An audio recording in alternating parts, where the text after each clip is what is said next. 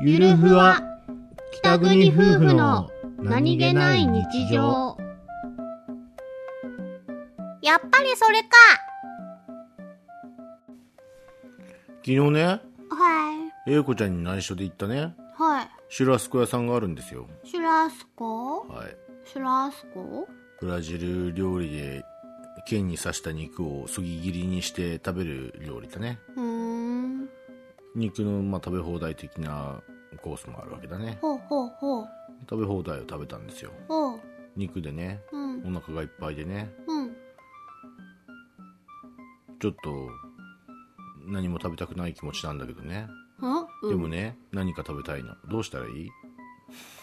あいつ物理的に胃は満たされたけど別にそこまで食べたくもないもので胃を満たしたから精神的に満たされてないパターンいやそんなそそそそんなことないよそんなことあるパター ン。お兄ちゃんがよく陥るパターン。お刺身が食べたいな